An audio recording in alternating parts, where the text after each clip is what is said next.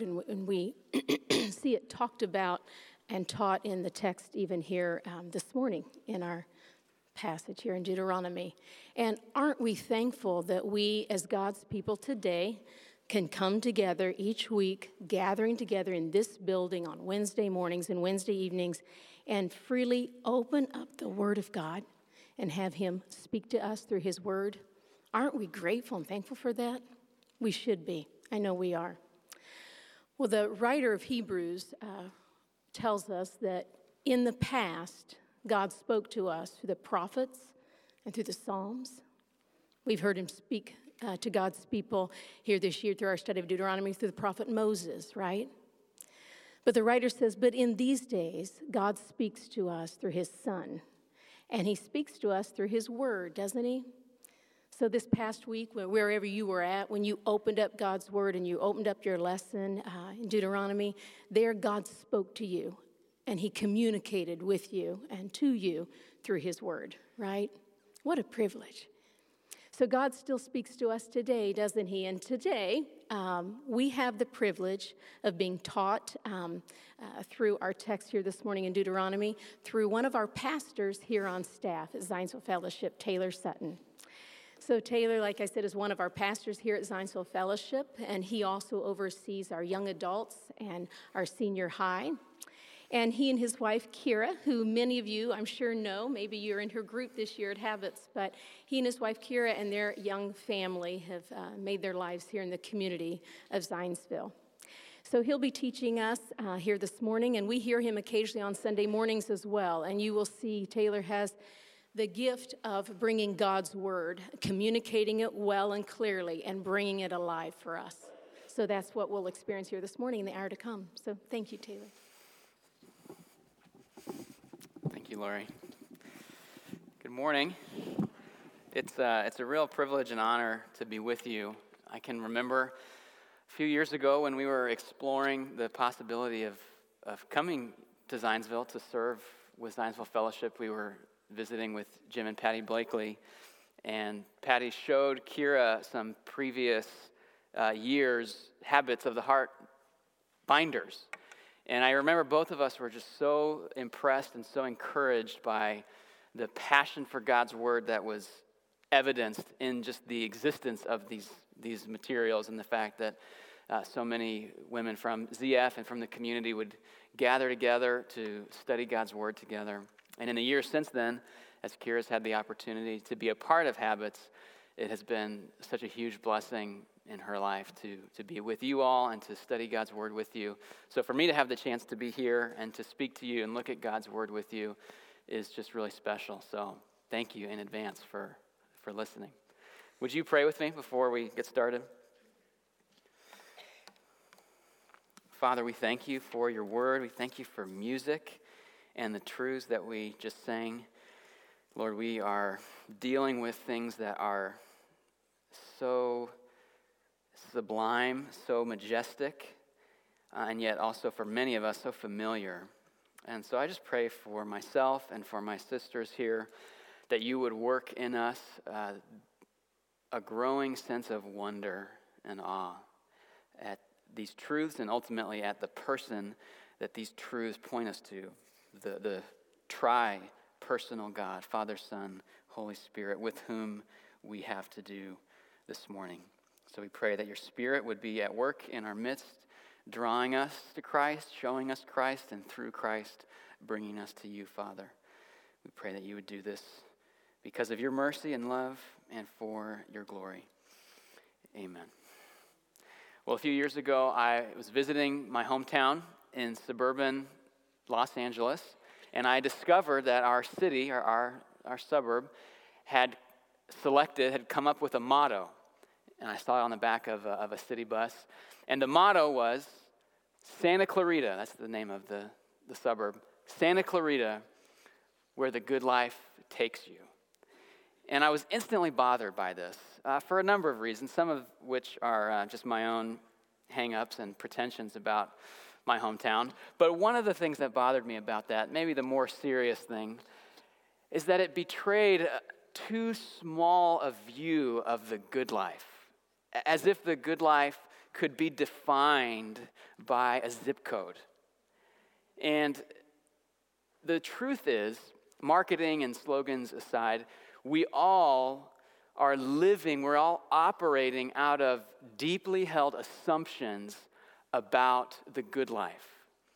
And specifically, we all are operating, everyone we know is operating out of deeply held assumptions about what the good life is and how you get it.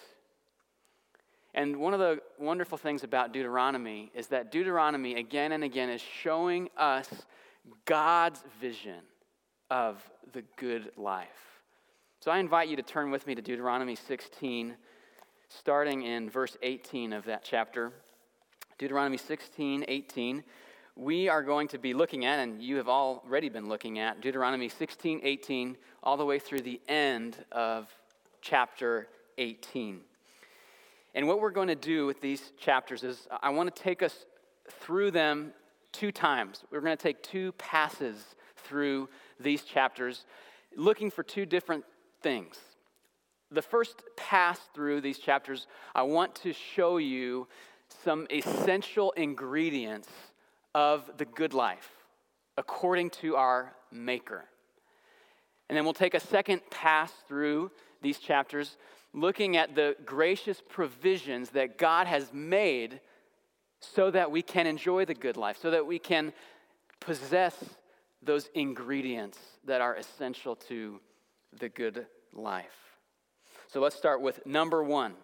There are, for God's people, there are some essential ingredients that they must possess, that we must possess, in order to enjoy the good life. So let's look at the first one, starting in verse 18. Would you read with me in chapter 16? You shall appoint judges and officers in all your towns that the Lord your God is giving you, according to your tribes, and they shall judge the people with righteous judgment. You shall not pervert justice, you shall not show partiality, and you shall not accept a bribe, for a bribe blinds the eyes of the wise and subverts the cause of the righteous. Justice and only justice you shall follow, that you may live and inherit the land that the Lord your God is giving you. So, this first ingredient jumps off the page. Verse 20 in particular captures it well. Justice. God's people, as a community, must be characterized by justice if they are going to thrive and flourish and experience together the good life. So, this means that the people of Israel must do what is right, that in, in their social structures, in their interactions, in the rulings of their courts, justice must be done. People must be treated fairly. Rulings and decisions must not go in favor of the highest bidder, leaving the poor and the oppressed to the whims of the rich and the powerful. So, justice, excuse me, justice is an essential ingredient for God's people, uh, an ingredient they must possess if they are going to enjoy and experience the good life. The next section, the next paragraph, runs from 1621 all the way to 17:7. And here we see in a few different ways the, the next major essential ingredient of the good life, which is worship. Worship. So look at 17, verse 1 with me. Moses says, You shall not sacrifice to the Lord your God an ox or a sheep in which is a blemish, any defect whatever, for that is an abomination to the Lord your God. If, verse 2, if there is found among you with, within any of your towns that the Lord your God is giving you a man or a woman who does what is evil in the sight of the Lord your God, in transgressing his covenant, and has gone and served other gods and worshiped them.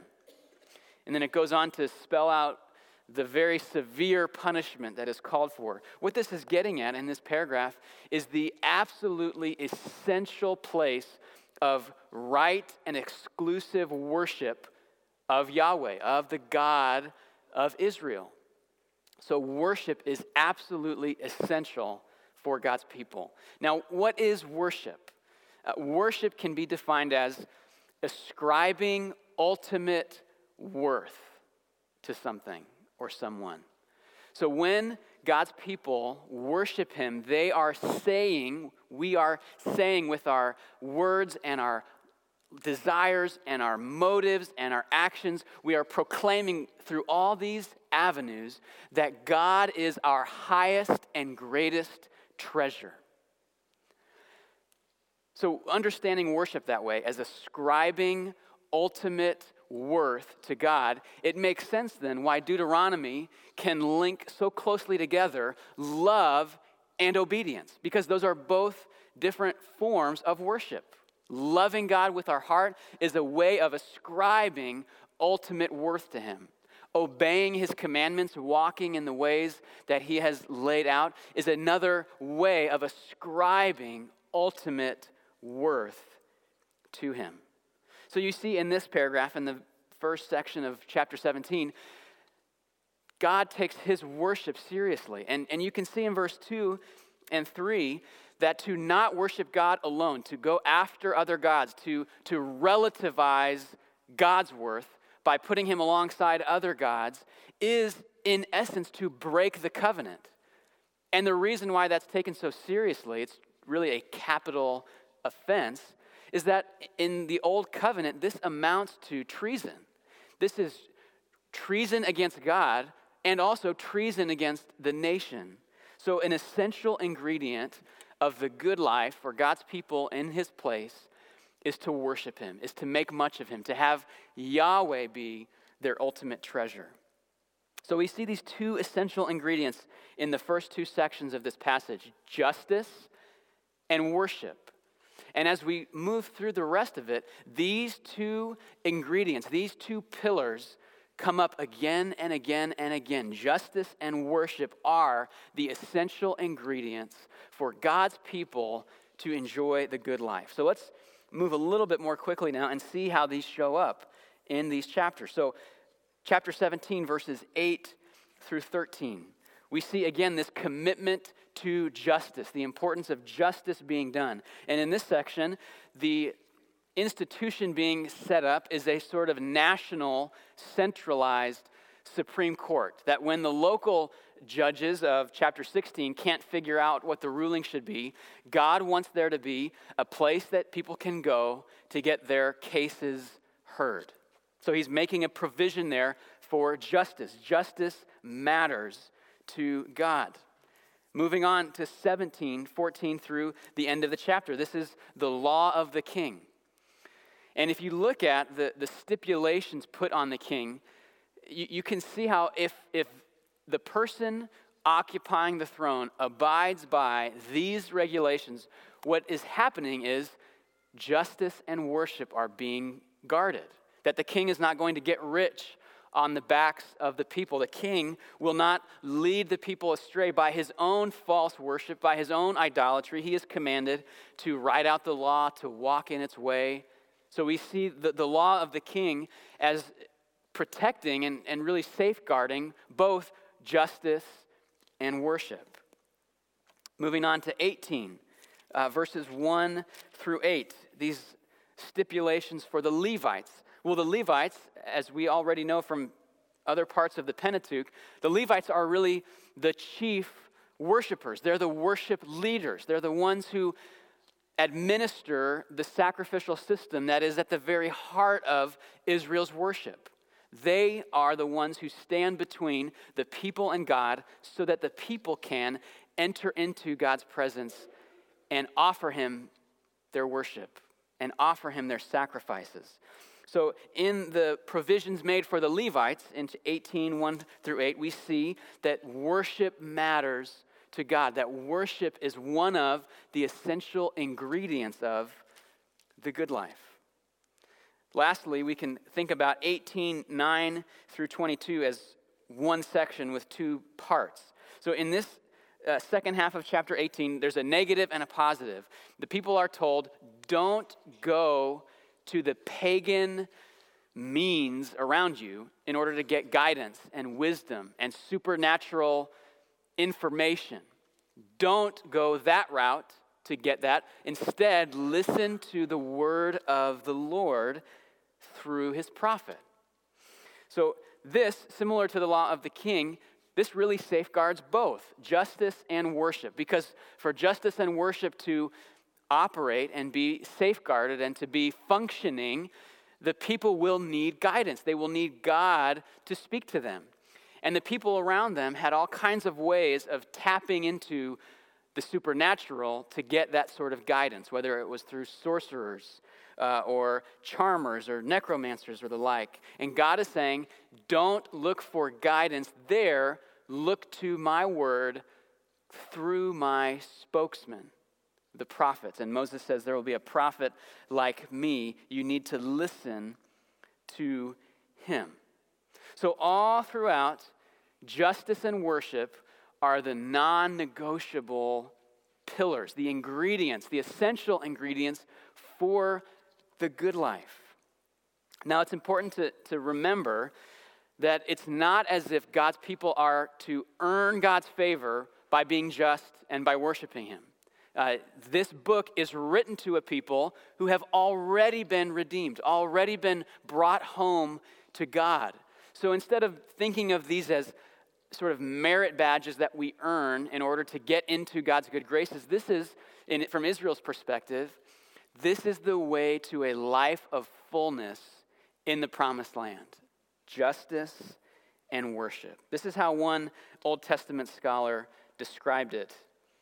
Worship and justice are the two foci, the two focal points that make the people of God a true and faithful community. And then he goes on to say this worship without justice is Pharisaical.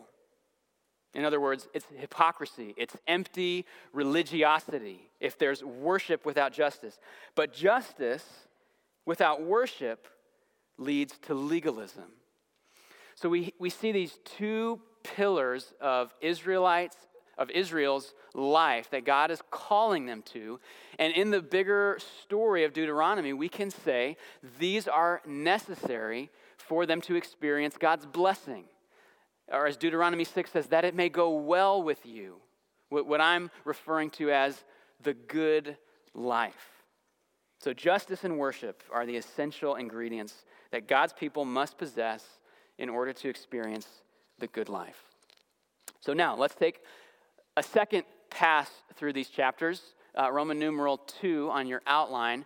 What has God provided? God has provided special officials to ensure that God's people have the essential ingredients.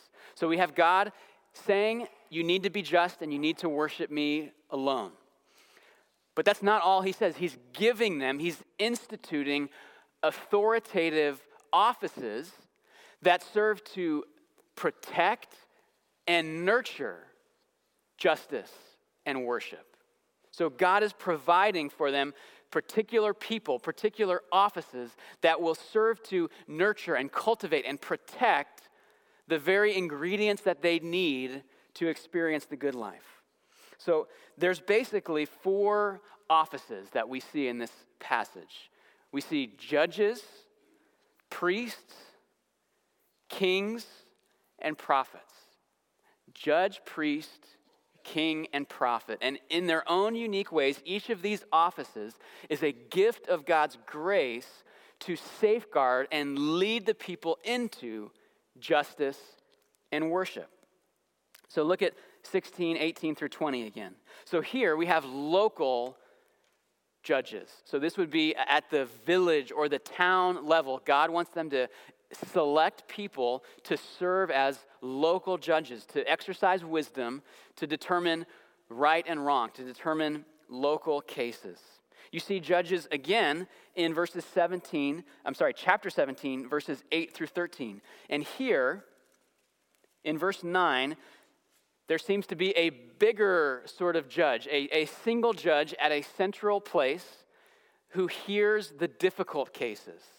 So he apparently sits on some kind of court with Levitical priests to decide the hard cases. So this would be the equivalent of their Supreme Court. And so we have this office of judge that is specifically designed, specifically given by God to Israel to help them not descend into a black hole of injustice and oppression and exploitation. The judge is an office given to protect justice. Now, priest is next. We see the priests show up in a few different ways, and in this context, they actually serve to protect both justice and worship. So, first we see again in 17:9 that it's priests who help serve on this Supreme Court. So, God gives priests, at least in part, to help preserve, protect, ensure justice. And then in their more famous role, which is uh, alluded to in chapter 18, 1 through 8, they are the, the worship leaders. They are the ones who make sure that worship is done according to God's standards and not just any which way the people decide. So the, Levites, the priests in particular, are given by God to protect, lead, safeguard, nurture, mainly worship, but also justice. Next is the king. Look at 17, 14 through 20. So this again is the law of the king. And let's look just a little bit more closely at what is, what is required of him. What's interesting is that God allows them to have a king. He doesn't command them, you must appoint a king. He says, there will come a time where you'll want a king, and that's fine. But here are the restrictions on him. And so the restrictions are in the service of worship and justice. So I mentioned this a few minutes ago, but just look at verse 16. He must not acquire many horses for himself. Look down to verse 17, the very end. Nor shall he acquire for himself excessive silver and gold. So we see that God is concerned that even though Israel will want a king, just like all the nations around them, he does not want the king to become an instrument of oppression, enriching himself on the, the labor of his people. But he's also concerned that the king be a worshiper. So in verses 18 through 20, we see this incredible stipulation that he needs to write for himself a copy of God's word and read it and keep it and obey it. So if the Levites, in one sense, are the chief worship leaders, we could almost think of the king as the lead worshiper, that he is to be out in front, obeying God, being loyal to God, delighting in God. And we see all throughout Israel's history, once the monarchy is in place, that that's exactly how it works. As the king goes, so goes the nation. If the king is all in for God with worship and obedience and covenant loyalty, the people as a whole follow and are treated as the king has deserved for them. So, the king, the office of king, is designed in part to safeguard and nurture both worship and justice. Finally, the prophet, this great passage at the end of chapter 18, verses 15 to 22. Look at these verses with me. Uh, let's read 15. Moses says, The Lord your God will raise up for you a prophet like me from among you, from your brothers. It is to him you shall listen. Now skip down to verse 18. And this is the Lord speaking I will raise up for them a prophet like you, Moses, from among their brothers, and I will put my words in his mouth, and he shall speak to them all that I command him. And whoever will not listen to my words, that he shall speak in my name, I myself will require it of him. So the prophet becomes God's authoritative spokesperson, the, the mouthpiece of God, the one who says, Thus says the Lord. And you can, you can assume, you can imagine how this serves to protect justice and worship because the prophet ends up being the one in Israel's history that calls them out when they are practicing injustice, which you can read all about in a book like Amos. He calls them out on their idolatry. Pretty much every prophet in our Old Testament has some denunciation of the people for forsaking God and pursuing idols. So the prophet, the office of prophet, is a safeguard that God gives to, to protect his people from falling into the kind of injustices and the kind of idolatry that can undo them as a people. So, judge, priest, king, prophet. Four major offices given by God to help his people have the justice and the worship that they need to enjoy God, to enjoy the good life.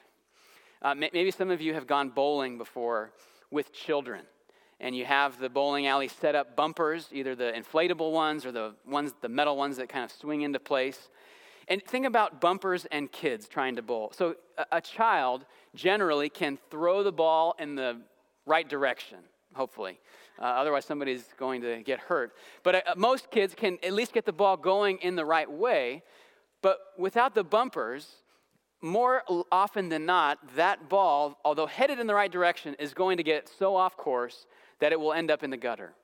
And what bumpers do is they keep the ball on track so that it, bounces off the boundary marker of the bumper and stays in the lane. And then it bounces off the other one and it stays in. And hopefully, at least a few pins get knocked over. And the bumpers have done their job and, and kept the, the sport interesting to younger kids.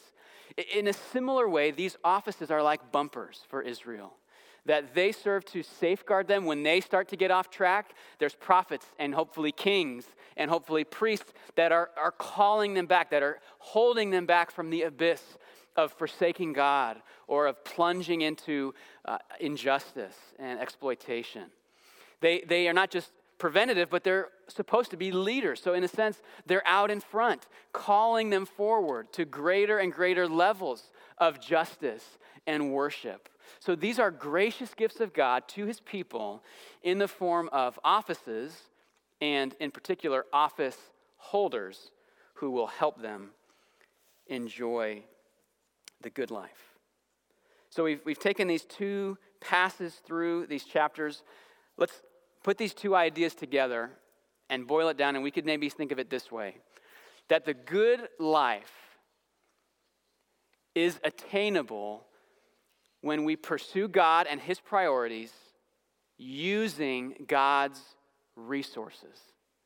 We can enjoy the good life when and only when we pursue God and His priorities using God's resources. So let's just take a minute to think about what, what difference does this make for how we live? What are the implications for our life from this truth that there is a particular vision of the good life defined here by justice and worship, and there are particular resources God makes available to help us along the way. What, what do we do with that? I'll just mention one in the time that we have.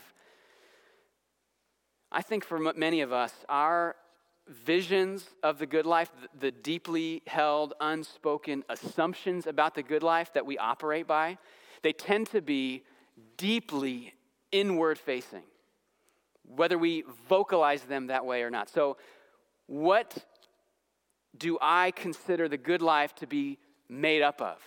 So often, it is things like my comfort, my reputation, my sense of identity, my family. So we often define the good life in terms of me and mine.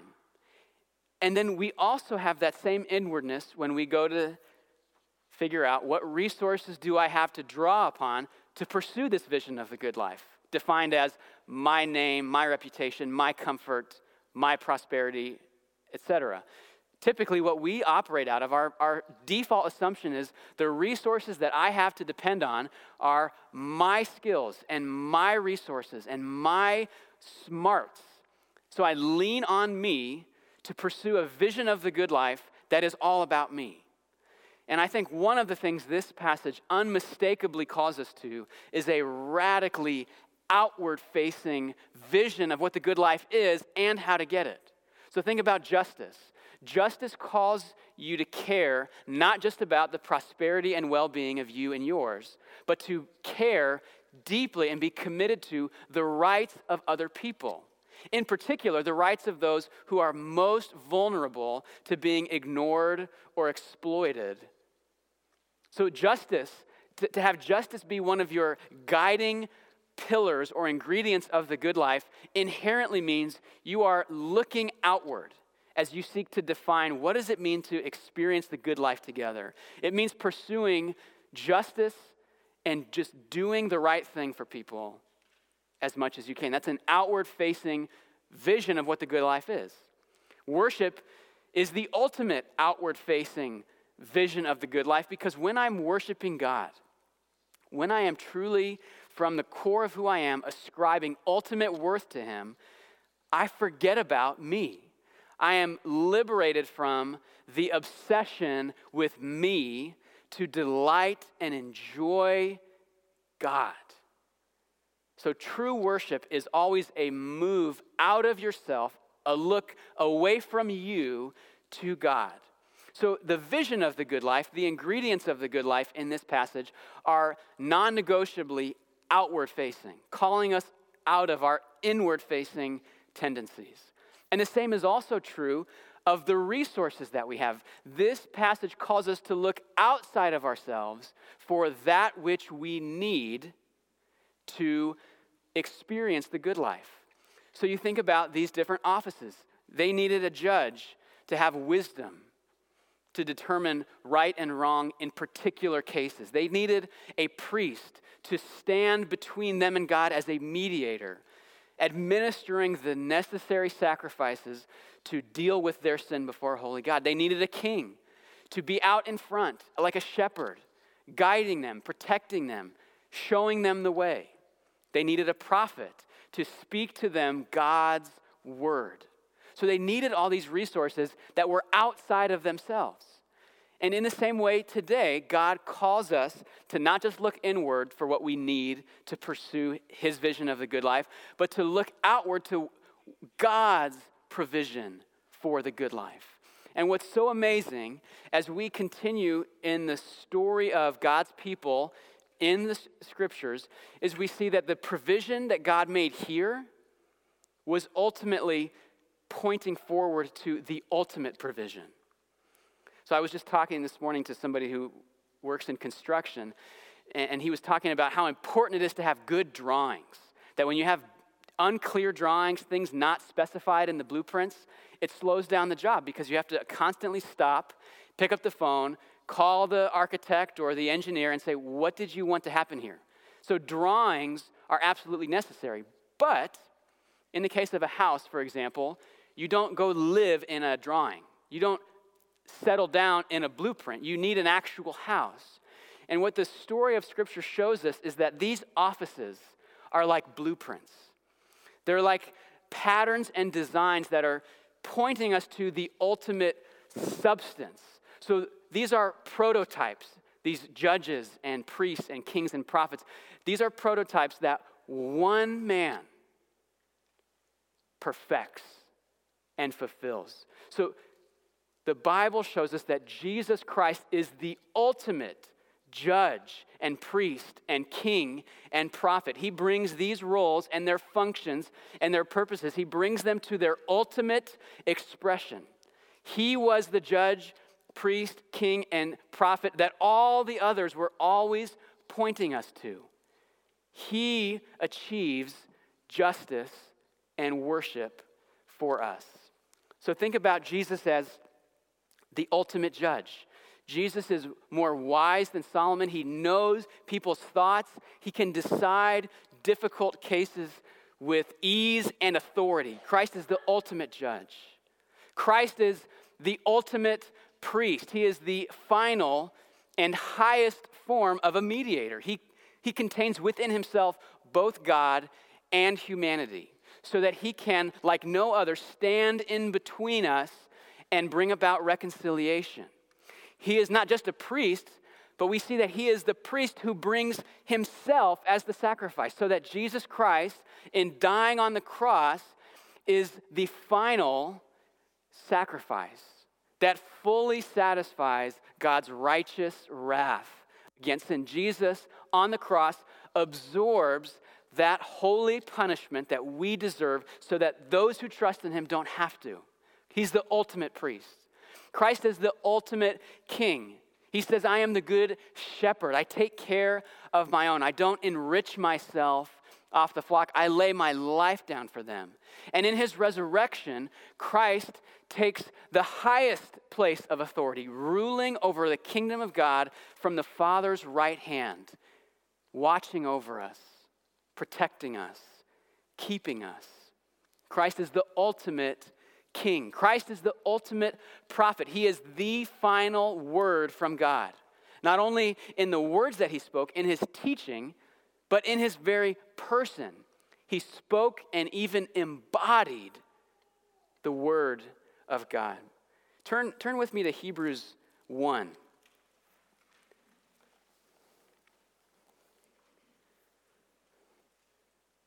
Lori mentioned these verses at the beginning. I just want to read the first few.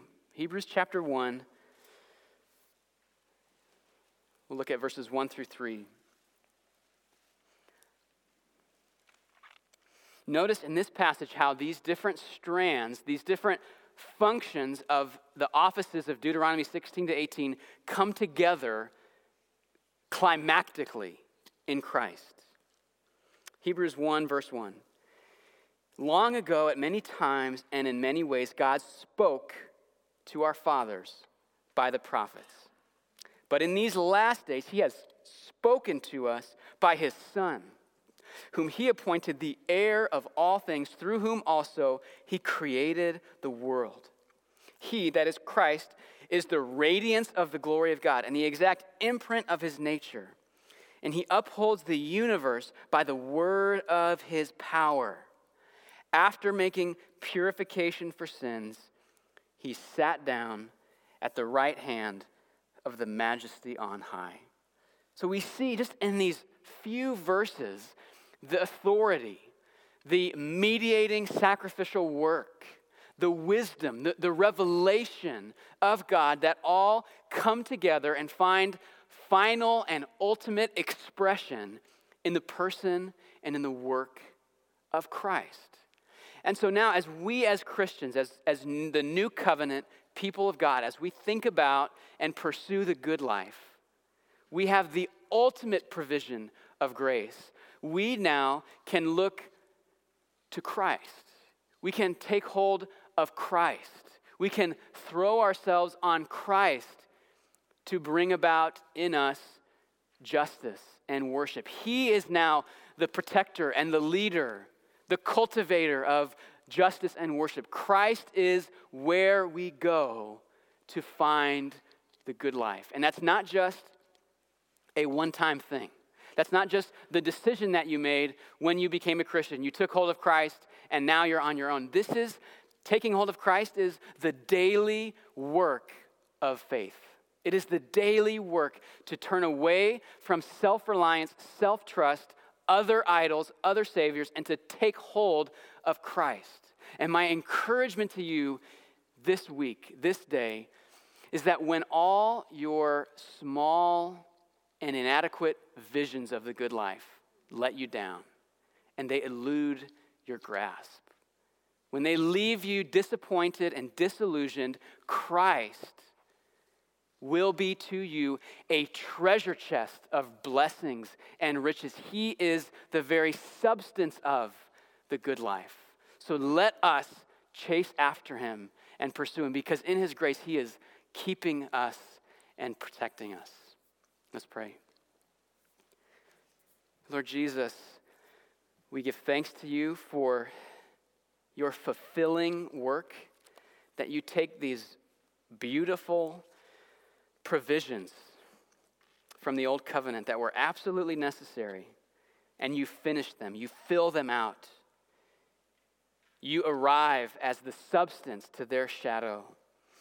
And Lord, we in our dimness of heart and our dullness of spirit and affection, we are constantly wandering away from you, the very source of life.